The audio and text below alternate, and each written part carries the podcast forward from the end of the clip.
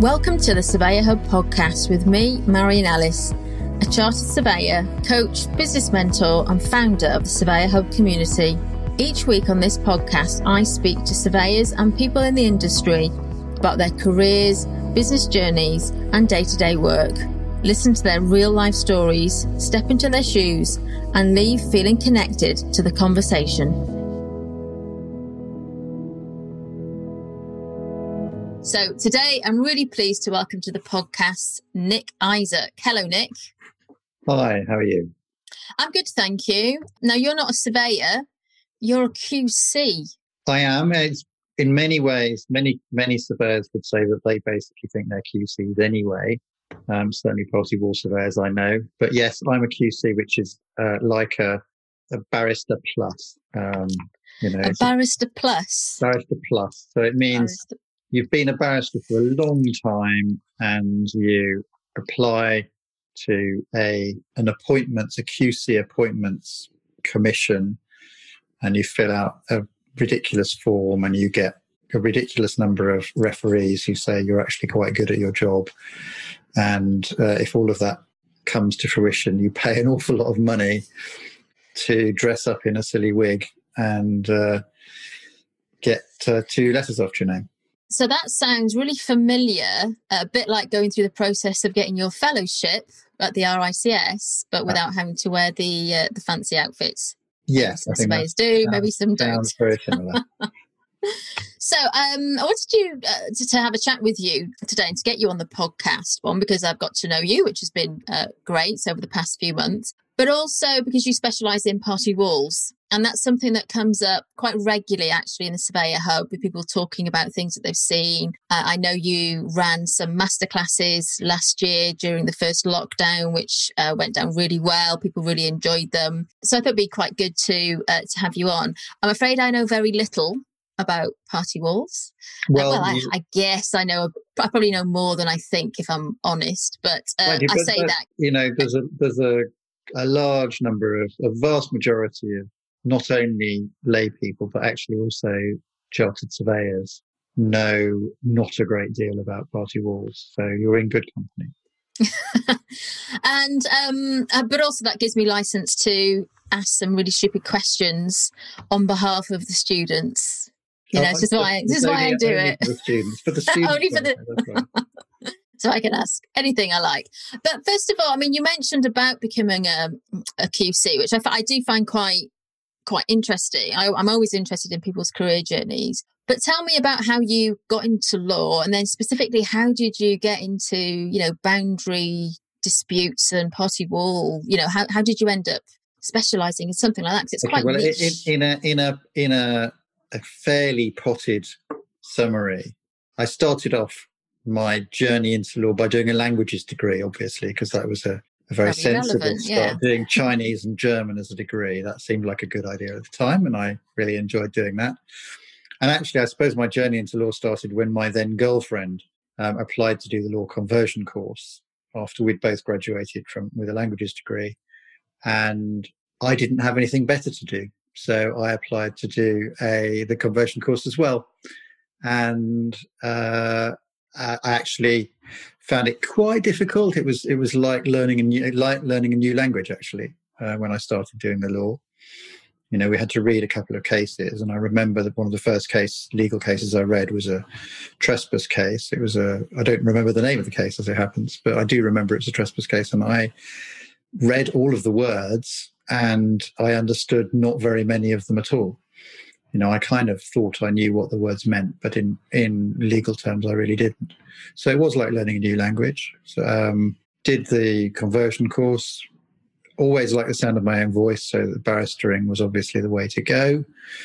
I'd like to say really happened into a, two decent pupilages. At the time, you used to do a six month pu- first six pupillage at one set of chambers and then a second six month pupillage at a different set of chambers. That seems to have I don't know when that disappeared, but that doesn't happen anymore. Can I can I ask you what does that mean? Sorry, pupillage. Pupillage. So pupillage. Like an, so after like an you, apprentice. Yes, like it's very much like an apprenticeship. So it's it's it's like you spend twelve months shadowing a barrister, your pupil supervisor, used to be your pupil master, but it's now your pupil supervisor. You know, sitting in their room, listening to their phone calls, reading their papers, attempting to write opinions and pleadings on those cases and getting critiqued by them on them by the uh, by your pupil supervisor. So it is it's a kind of hands-on apprenticeship for 12 months at the end of which you when in fact halfway through that you start doing some of your own work. You can actually appear on your own uh, under your own name on your own account albeit still under your pupil supervisor's professional indemnity insurance. Mm. And um, you you know you you start kind of practice um, i didn't get taken on uh, as a tenant as a full-time barrister at either of the two sets that I did my pupillage at. So I ended up going to do what's called a third six, a third six months pupillage at another set of chambers. Eventually got taken on there, I think, in um, November 1995, which by then was a, almost, well, was a couple of years after I'd um, been called to the bar, after I'd kind of become a barrister. Practiced in my first set for 10 years and then back in 2006, moved to my current set, Tanfield Chambers, where I've been practicing ever since. But on that journey, um, I, I, suppose my second six month pupillage was at a place called Falcon Chambers, which is was and probably still remains the leading property set of chambers. And so I did lots of property law from the very outset. And that included boundaries, which I obviously still do and, and still do a lot of. And for some reason, I quite enjoyed doing boundary work, whereas other people didn't seem to. So I probably did a bit more of it. And then one day I happened upon party walls. In fact, what really happened was that a colleague in Chambers who was who decided he'd had enough of property law and was going to go and do shipping law at a solicitor's firm instead, um, said to me, "Did I fancy doing some party wall work?" Because he'd been doing a bit of it and he could put me in touch with some solicitors as he walked out the door kind of thing and he did and i got a couple of cases and one of them was uh, the case of blake and reeves which ended up going to the court of appeal. I, I, don't think i had any concept at the time how rare it was for a party wall case to go to the court of appeal. So i just went to the court of appeal with it lost i have to say but um, nonetheless went to the court of appeal. And um, and then that became a virtuous circle, which meant that I, because I knew something about party walls, I got instructed on more party wall cases, and then because I got instructed on more, I knew more, and so on and so forth. And then after a while, I thought, well, I'm sure that there should be a, you know, really good textbook on this subject, and um, th- there was a textbook on the subject of legal, in fact, which still exists, the Bickford Smith textbook, and I thought, actually, I think I, I could do a textbook which answered more questions because people often said to me that that textbook didn't answer enough, didn't really answer the questions. It discussed them, but it didn't answer them. So I, I thought I'd try and answer some of those questions and went off and spent quite a long time writing a book. And, and that just kind of uh, cemented my um, position stroke knowledge on party walls and and here we are um, several several years on from the first edition onto a second edition and and I seem to have done an awful lot of party wall cases in the last decade so sorry that was a long history not a potted history really well it it did cross my mind to say 1995 I was still in school, but I didn't. Oh, I didn't quite want to mention. Oh, didn't want to mention that. That's a, that's a low blow, Nick. Um, much, yeah. You um you, you talk about your career, and I don't know if it's because um you know because you're a QC and you you do the law, or maybe it's just me coming from a surveyor point of view, but you don't sound particularly excited about it. Do you get excited about you know the juicy cases that come in front of you? Oh, absolutely. I I the, my favorite bit of the job, and I always thought it would be my favorite bit of the job, and it has always been my favorite bit of the job, is actually going to court. So going to court and arguing a case. And the really exciting thing about being a barrister is you know, standing in court, saying whatever it is you were prepared to say, and then uh, either a witness answers a question in a way that you didn't expect, or the judge goes off in a direction that you didn't expect, and suddenly you have to, you know, change everything that you were thinking to that moment and go off in a completely different direction, but do it as if you'd always been expecting that to happen and to have to go in that direction. And it's that kind of nail biting uh, roller coaster ride which you get when you're in court, which actually makes the job as fascinating as it is. I mean, it is also really interesting sometimes to sit and read cases and you know read papers on a case that you're dealing with and to work out what you think the answer is based on the law and uh, precedent and so on. But for me, the, the, the the best bit of the job, the bit that you know really keeps me as excited about it 25 30 years in as i was six months in is the going to court and the judge saying something that's so mm. absolutely unexpected that you have to think very very quickly on your feet and, and deal with it that's that's the fun bit so, and i uh, guess uh, that's the it's almost like drama, isn't it? You know, like improv of you know, sort of being in the room. There's a, there's a know, big and... element of performance about courtroom advocacy. Um, I mean, people say that uh, criminal advocacy is where the real performance is because you're performing to a, you know, you're performing to a jury. Mm. But um, you know, you shouldn't underestimate the performative aspects of uh, appearing even as in a civil court because you're you're constantly adjusting what you're saying, how you're saying it, your demeanor to suit the reaction of the judge, of the witness, of the of your other your opponent. So it's a constant, you know, reading of the audience and uh, and and and adjustment of what you're saying and how you're acting. Um, that's really in, yeah, that's really interesting. So I've been really in tune with what's going on.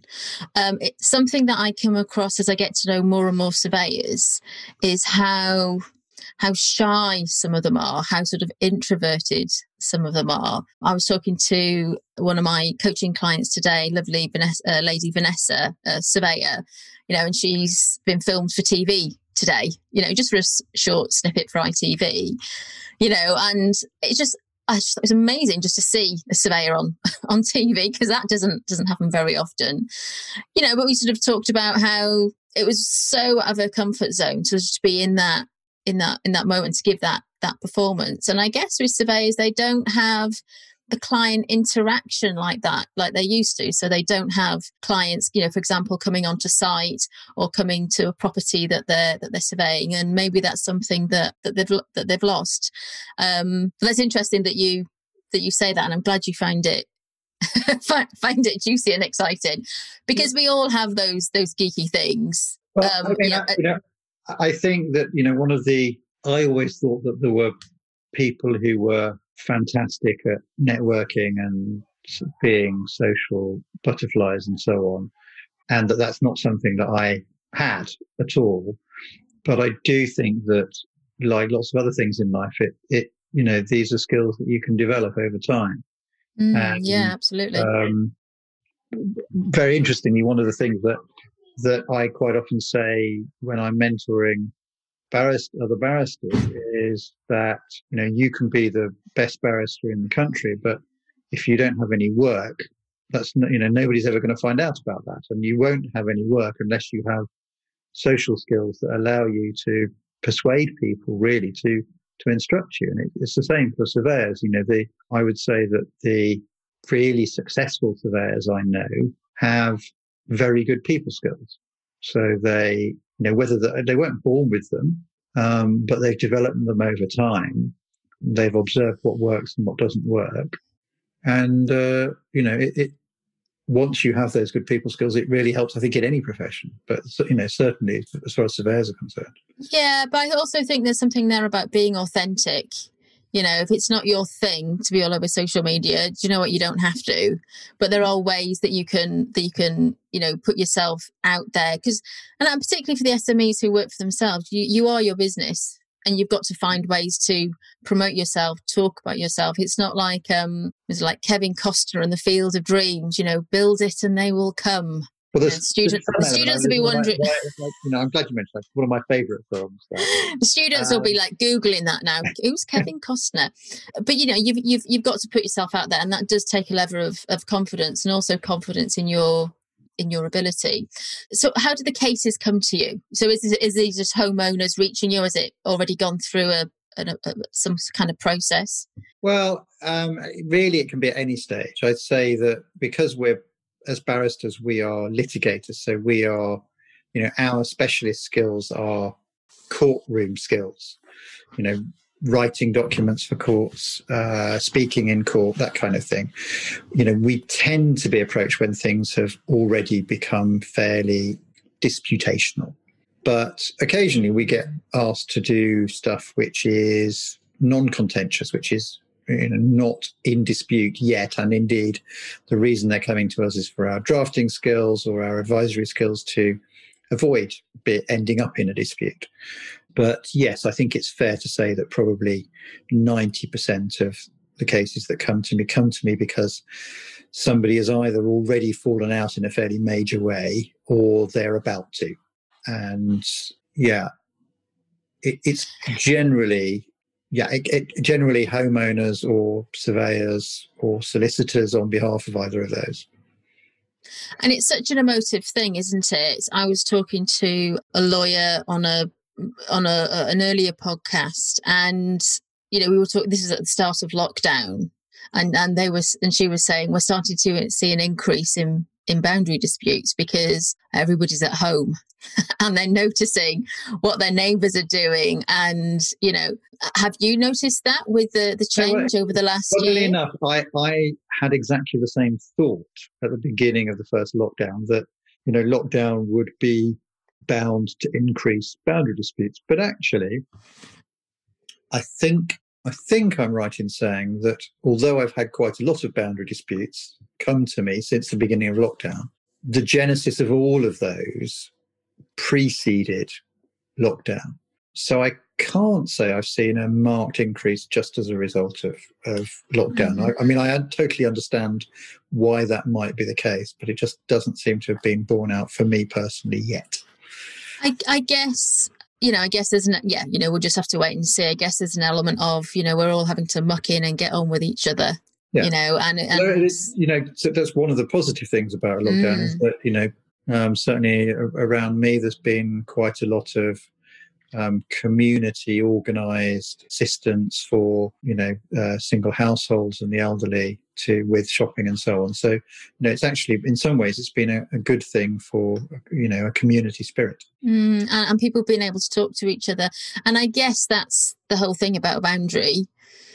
You know is yes you've got the you know the physical and the the legal but it's just about talking to each other and agreeing what's best. Yeah so you know, i uh, you know boundary disputes in most cases can be put down originally to some element of poor communication. So somebody has done some work to the boundary without properly informing their neighbours, without getting their neighbours, not necessarily consent, because it may not be consent may not be required legally, but you know, boundary disputes never seem to start as a matter of law. They start because people fall out with other people. And then you get into this vicious cycle where by um, one neighbor has they, they, they have a change in perception. So somebody does something wrong, it was perceived to be wrong, and the other neighbor gets upset about it. And then you very quickly descend into a situation where both neighbors perceive everything the other neighbor does as being a negative thing designed sometimes to annoy the neighbors. I mean, I've seen in in you know in plenty of boundary dispute witness statements people saying and they took their bins out at the same time as me and you know how outrageous uh, they were just doing that to wind me up. No, no, actually, they were doing it because the bin men come round at that time every week, and they were taking their bins out so they could get. Hey, we we stalk our neighbours because we can never remember which colour bin is due to go out. I do exactly the same thing. Although we've now we've we've become very organised in the last few months, and we now have it on the calendar. But for for the first five or six years in this house, I had to go out and check every Thursday night which bins my neighbour had out because he was very organised, so I could see whether it was a, a recycling week or not. And how things could be misinterpreted, eh? So, um, a few people in the surveyor have asked some questions. Yep. Looking through them, uh, perhaps if we could just sort of clarify, you know, they've referred to PWA, which I take to be Party Wall Act. Correct. For those students and me, could you just explain what that is? Okay, so the Party Wall Etc. Act 1996 is um, an act of parliament which is a modernisation of uh, statute which applied only to London and which goes back really several hundred years and which governed the way party walls and the areas in the immediate vicinity of boundaries between properties should be dealt with as between neighbouring owners. But in 1996, the Private Members Bill was passed by, um, introduced by John Lytton, um, Lord Lytton, and then passed as an Act of Parliament, which spread out that jurisdiction to all of England and Wales, and that's where we currently are. So the 1996 Act applies when you want to do something to the wall which separates your property from your neighbour's property. The classic is a, a terraced house, and you sh- you share a wall separating those two properties. That's a party wall. So if I want to build an extension, uh, a roof extension, for example, I need to increase the height of the party wall to do so. Um, it if it weren't for the Party Wall Act, I, that would be a trespass and or potentially a nuisance because it would involve me um, building, laying bricks on partly on my neighbour's property because the assumption is that the boundary runs down the centre line of the party wall. Um, so the Act covers works to uh, the the party wall itself, and then it covers excavations um, within a certain distance of your neighbour's property. Because obviously, if you start digging large holes next to a building, that can um, have a rather negative impact on the building if you uh, if you don't do it properly and with proper safeguards and it also covers if you if there is no party wall or boundary wall, putting a new wall um, in at, at, or about the the boundary line, the line of junction as it's called in in the Act, for reasons that nobody can really properly explain. Mm. And I guess there's a lot of shortcuts taken. You know, you you know, here's me saying I don't know anything about it. Actually, it just it just reminded me um, a few years ago uh, so I live in a Victorian semi. A few years ago, my neighbours were having a loft conversion. Uh, so had scaffolding outside and, and various uh, you know various things going on. And one Christmas, I went up to get my Christmas decorations out, and there were these you know holes through the wall and scaffolding everywhere.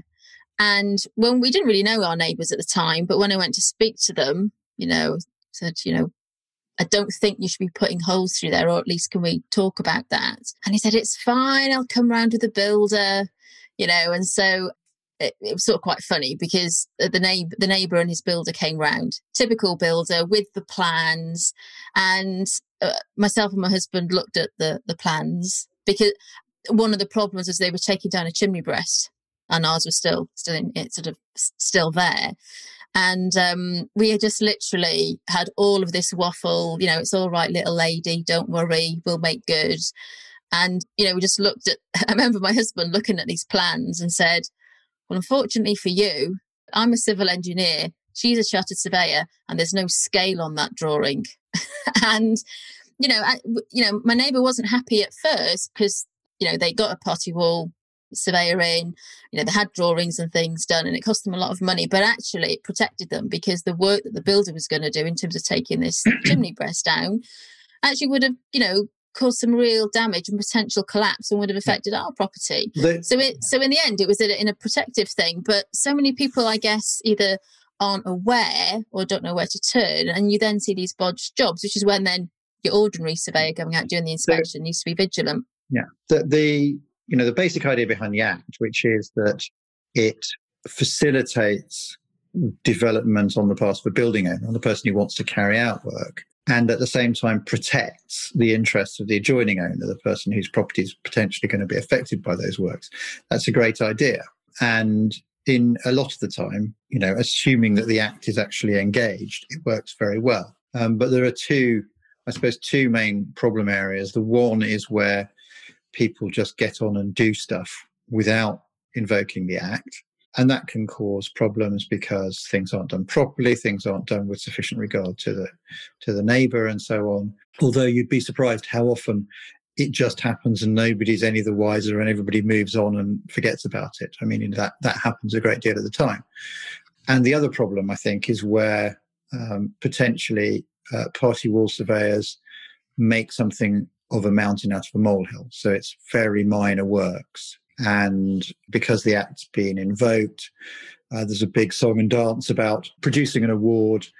An inordinate amount of time is spent, and therefore an inordinate amount of money is spent on producing this award. And so for some very minor extension, which barely engages with the party wall at all, mm. building owners left with a bill of several thousand pounds in relation to works which you know, as far as they're notifiable works, as, as far as they're actually works under the Act, probably cost less than the award does to make. And that is the sort of case which gives party wall surveyors or some party wall surveyors a bad name and ends up, you know, being discussed on Radio 4 uh, and so on. Mm. So, you know, that that is a problem area. So some of the questions that the surveyors in the group have um, asked is, or, and some of the things that they see is when they go to a property and they see that the owner or the neighbour has built right up to the wall.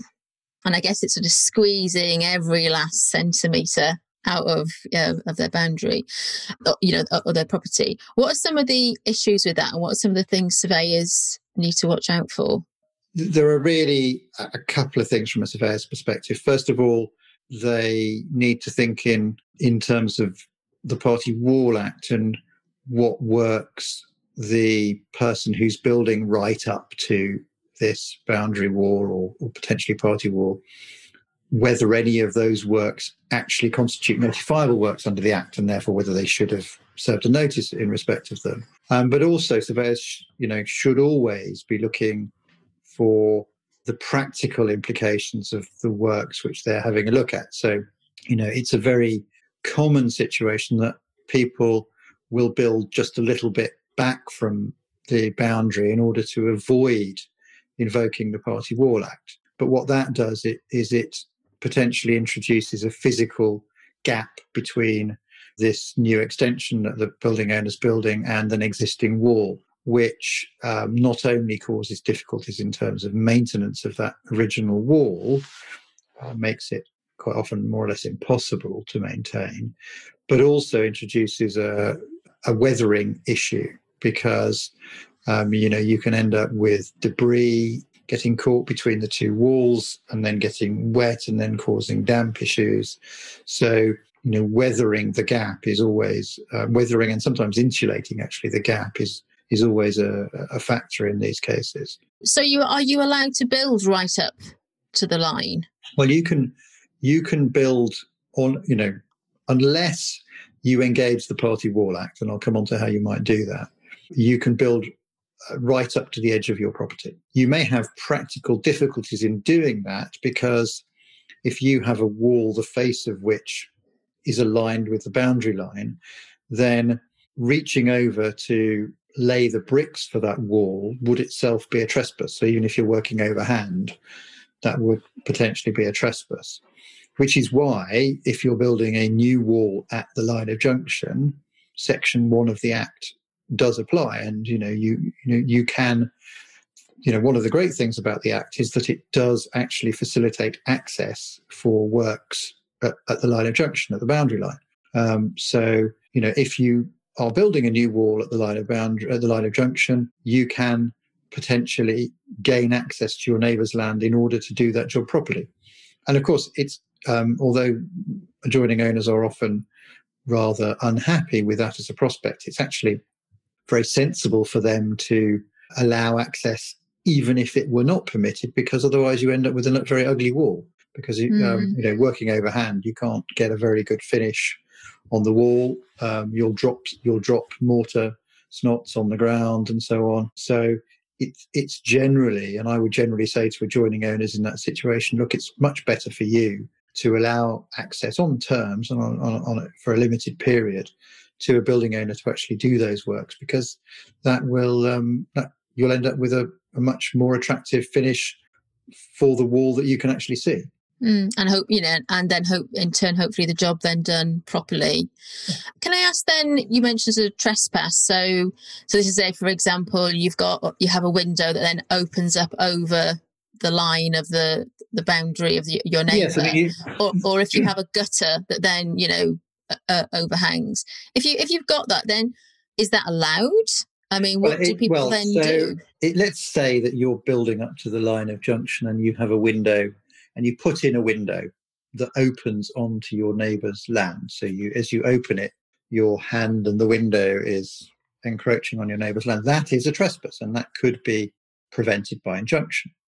Equally, if you um, you might build a wall with eaves and gutter which overhang a boundary line, that too is a trespass or potentially a trespass. If the opening window and the eaves and gutter remain in situ for more than 20 years, then that trespass can mature into an easement, into a right to maintain it there.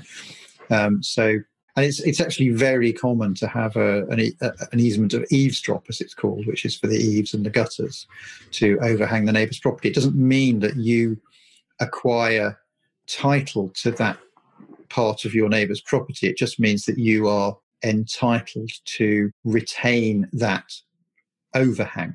Save, of course, that the Party Wall Act, if the neighbour then at some future point in time wants to build right up against the boundary line and their building would be prevented by your overhanging eaves, then the Act allows you to cut off projections over your land.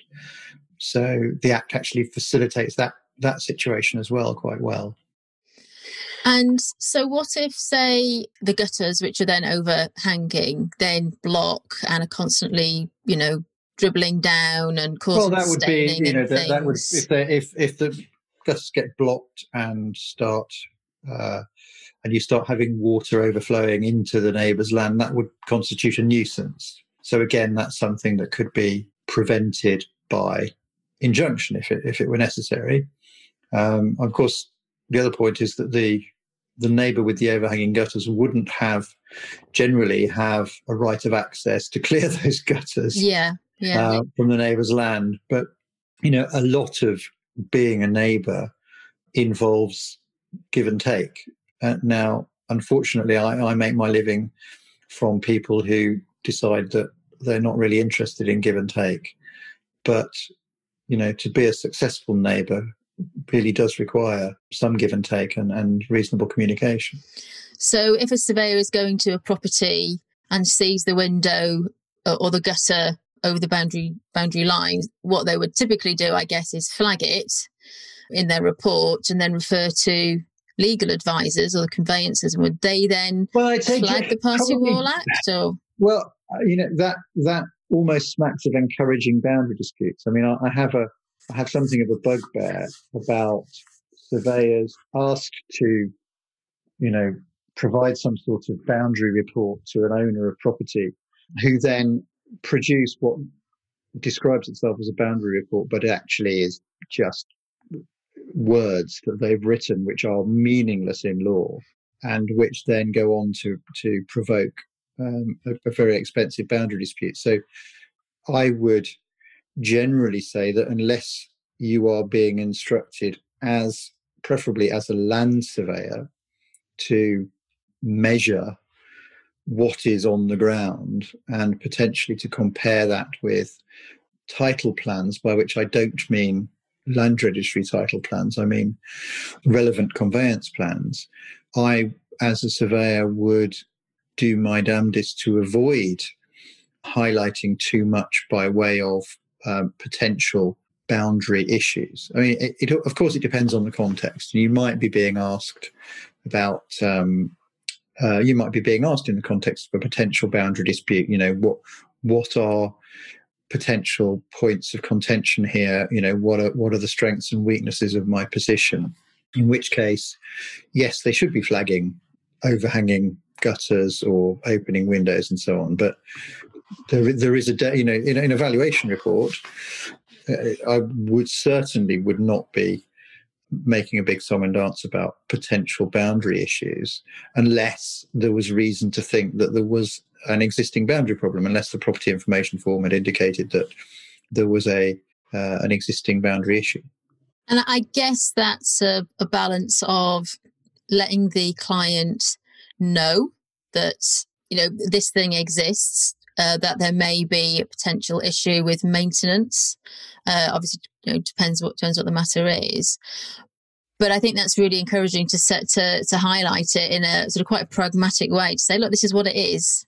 You know, yeah, you're gonna have you're gonna have to talk to your neighbour about how best to address this sometimes. Mm. And I think you know one thing that it would be really useful for surveyors to know about boundaries is that it's it you know to to determine a boundary to within let's say 250 mil is an incredibly difficult exercise. And so and, and most boundary disputes end up being about a width less than that. Some of them more, but many of them less. And you need to be very careful not to say something which is going to provoke, uh, particularly provoke unnecessarily, a boundary dispute. So, yes, by all means, uh, you know, you you might, if there's something really obvious, you know, if if there is a a fence which uh, sorry a wall the face of which continues into the face of the of the house and then so there's a very clear boundary apparent boundary line and then there's an overhanging eaves and gutters above that. You might note that but then you know if that house was built more than 20 years ago so what? It's it's a it's not um, in practical terms an issue uh, unless the neighbour's going to be difficult about clearing clearing gutters. Mm, okay, let me ask you about costs because when you hear about these boundary disputes, which end up in the Daily Mail or whatever paper you prefer, there's usually big costs involved, and lawyers and maybe QCs make loads of megabucks out of it. What's the situation with costs? Um, Daniel's asked about, you know, what's the most disproportionate party wall costs that spring to mind and what for?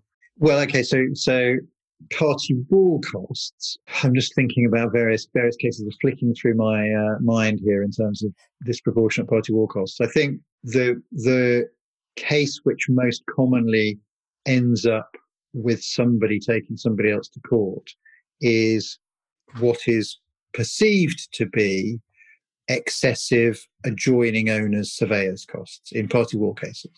So, you know, you might say that a, a run of the mill party wall award ought to cost something like a thousand, twelve hundred pounds, maybe fifteen hundred pounds per surveyor to produce.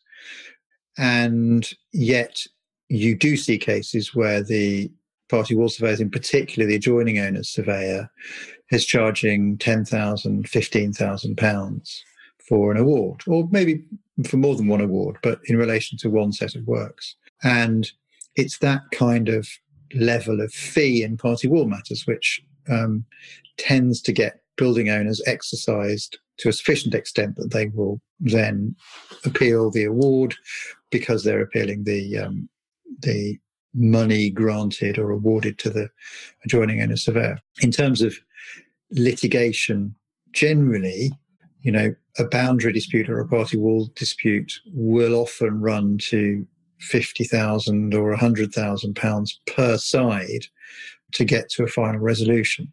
So you're talking really large amounts of money, and it's, you know, there's a there's a judge I know, in fact, the judge who was my pupil supervisor very very many years ago, who um, regularly, um, when he has parties into his room to give directions to set a timetable for for um, boundary disputes in particular, he will slap a sheaf of newspaper cuttings, largely Daily Mail newspaper cuttings, onto his table to say, you know, to emphasize to the parties that these sort of disputes are very bitter, they're very expensive, and it is not unheard of for one of the parties to end up losing their house mm. over a dispute which is about a few inches of land. Um, and I guess, yeah, and I guess really that's where we as professionals, you know, whether solicitors or, or, or surveyors, have actually got to think about this ethically.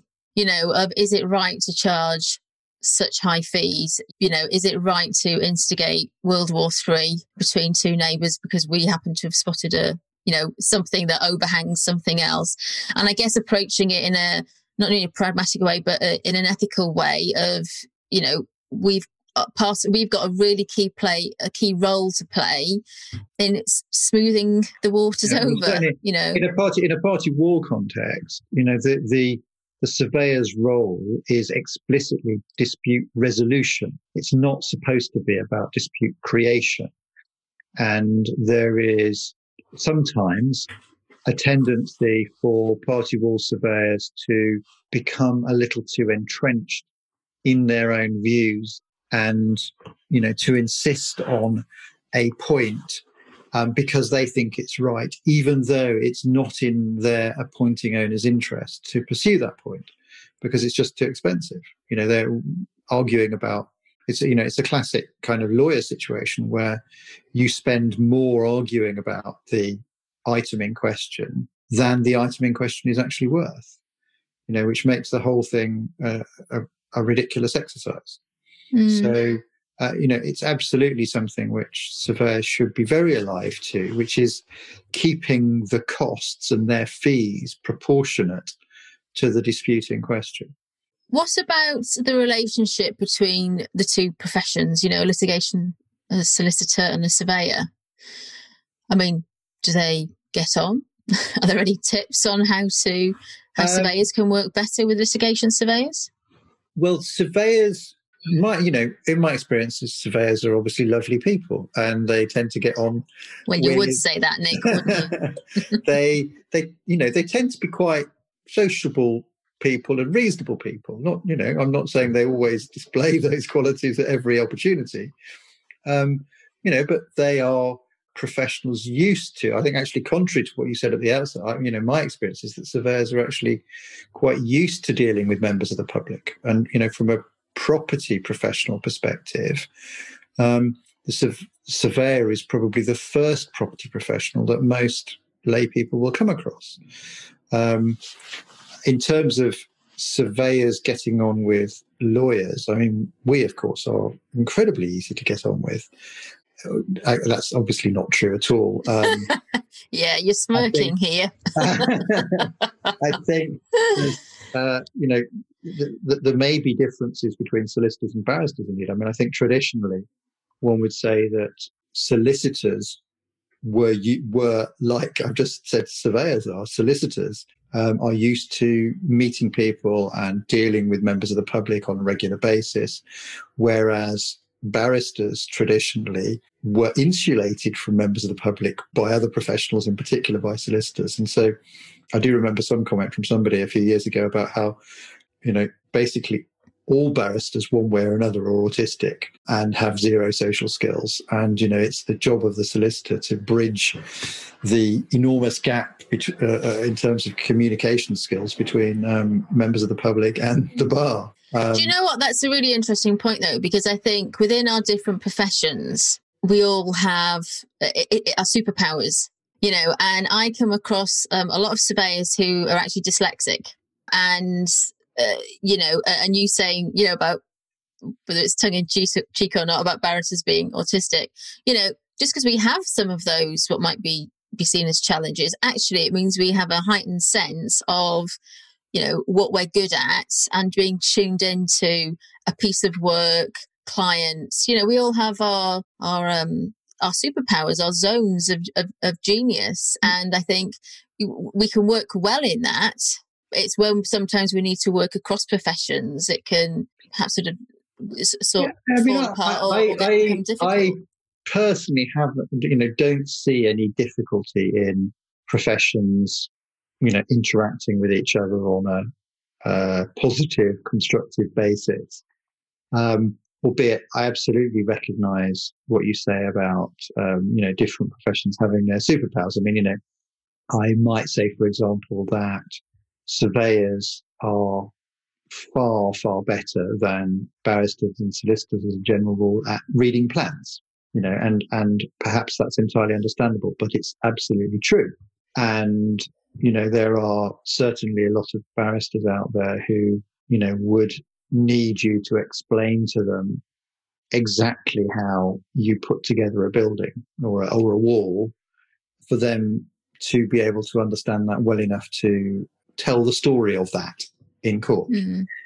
It helps, of course, if somebody's specialist. You know, if you if you do a, you know, I used to work my my first chambers was a chambers that did a lot of medical negligence, and you know there were there were people in that chambers who knew more about asbestos related disease than you know many well certainly most gps and probably many consultants so you you do pick up at the bar certain areas of very specialist knowledge you know and so you know, with with my practice i've spent an awful lot of time um, looking at how walls and buildings are put together and uh, understanding. Ah, so so really, are you a secret surveyor? Would you like to come over to the dark side? I, I, I, to, be, to, be, honest, I'm not sure it would pay.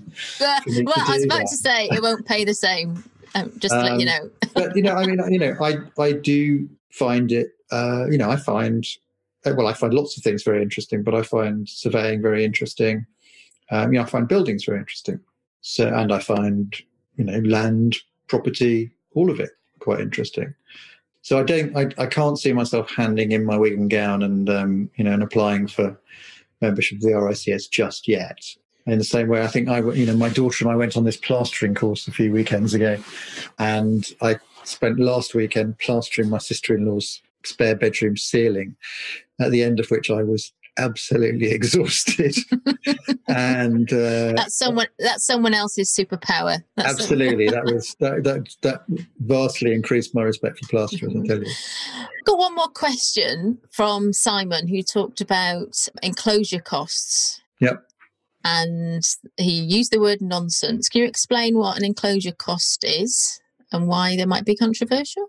Well under the Party Wall Act, there is a section, I think it's section 1111, in which if somebody has put up a party wall, so let's say the uh, you know the the original building owner has built a party wall because he's building a rear extension to his property, and so he has removed a fence and he's replaced it with a modern brick built wall, which now for, is a party wall, but which forms the side wall of his rear extension. The neighbour then wants to build his own rear extension and to and wants to use that wall for the side wall of his extension as well. The act then allows the original building owner, the one who built at his own cost the wall, to recover from his neighbour now building his own extension half of the cost of building that wall at current current prices. So that that is enclosure and enclosure costs. Uh, I'm not quite sure why that's ridiculous. Perhaps that is that explained in your question. So he said, where a party wall is built and a neighbour wishes to build against it, when does the wall actually become an enclosure? Recent case where the adjoining owner was literally building it, uh, building up to it with his own foundations and only using the external skin of the party wall, then expected to pay 50% of the wall. In my view, there mm. no loss to the building owner of someone else making use of the wall, so why should there be an enclosure cost at all? Yeah, there, now there is a, there's an interesting little question about so if let's say that in that scenario I just talked about, where you've got uh, somebody's built an extension and the the neighbour doesn't build right into that wall, so they don't, for example, they don't support their roof timbers on it, they don't fix anything to that wall.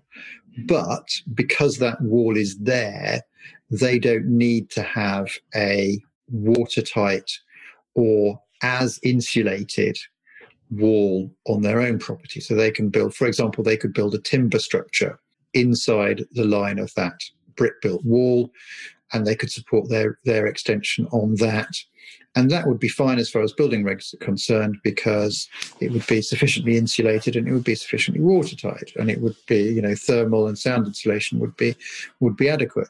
Now, there are sometimes arguments between surveyors in those circumstances as to whether the the, the new building owner, the person putting up their timber framed extension, is making use of the original building owner's extension wall and whether they therefore should contribute to the cost of it. Now, my view, or at least the view I'm going to express this evening, is that in those circumstances, there would be no requirement on the part of the second building owner, the one with his timber framed extension, to pay anything to the original building owner in respect of his brick wall because he's not making use of it. He is simply building up against it. So I think that's that's the scenario that your questioner was asking about. Super. Well, look, Nick, it's been really good to talk to you today. Thank you very much. My pleasure. Um, I hope you I hope your listeners will find it. Do you know what we we've got the Surveyor Hub fan club. Say thank you very much, Nick. That's great. Thank you. So, thanks for listening to today's podcast. I hope you enjoyed it. I really do love hearing your feedback, so please feel free to drop me a message. You can email me at marion.ellis at blueboxpartners.com or you can find me on social media at Marion Surveyor.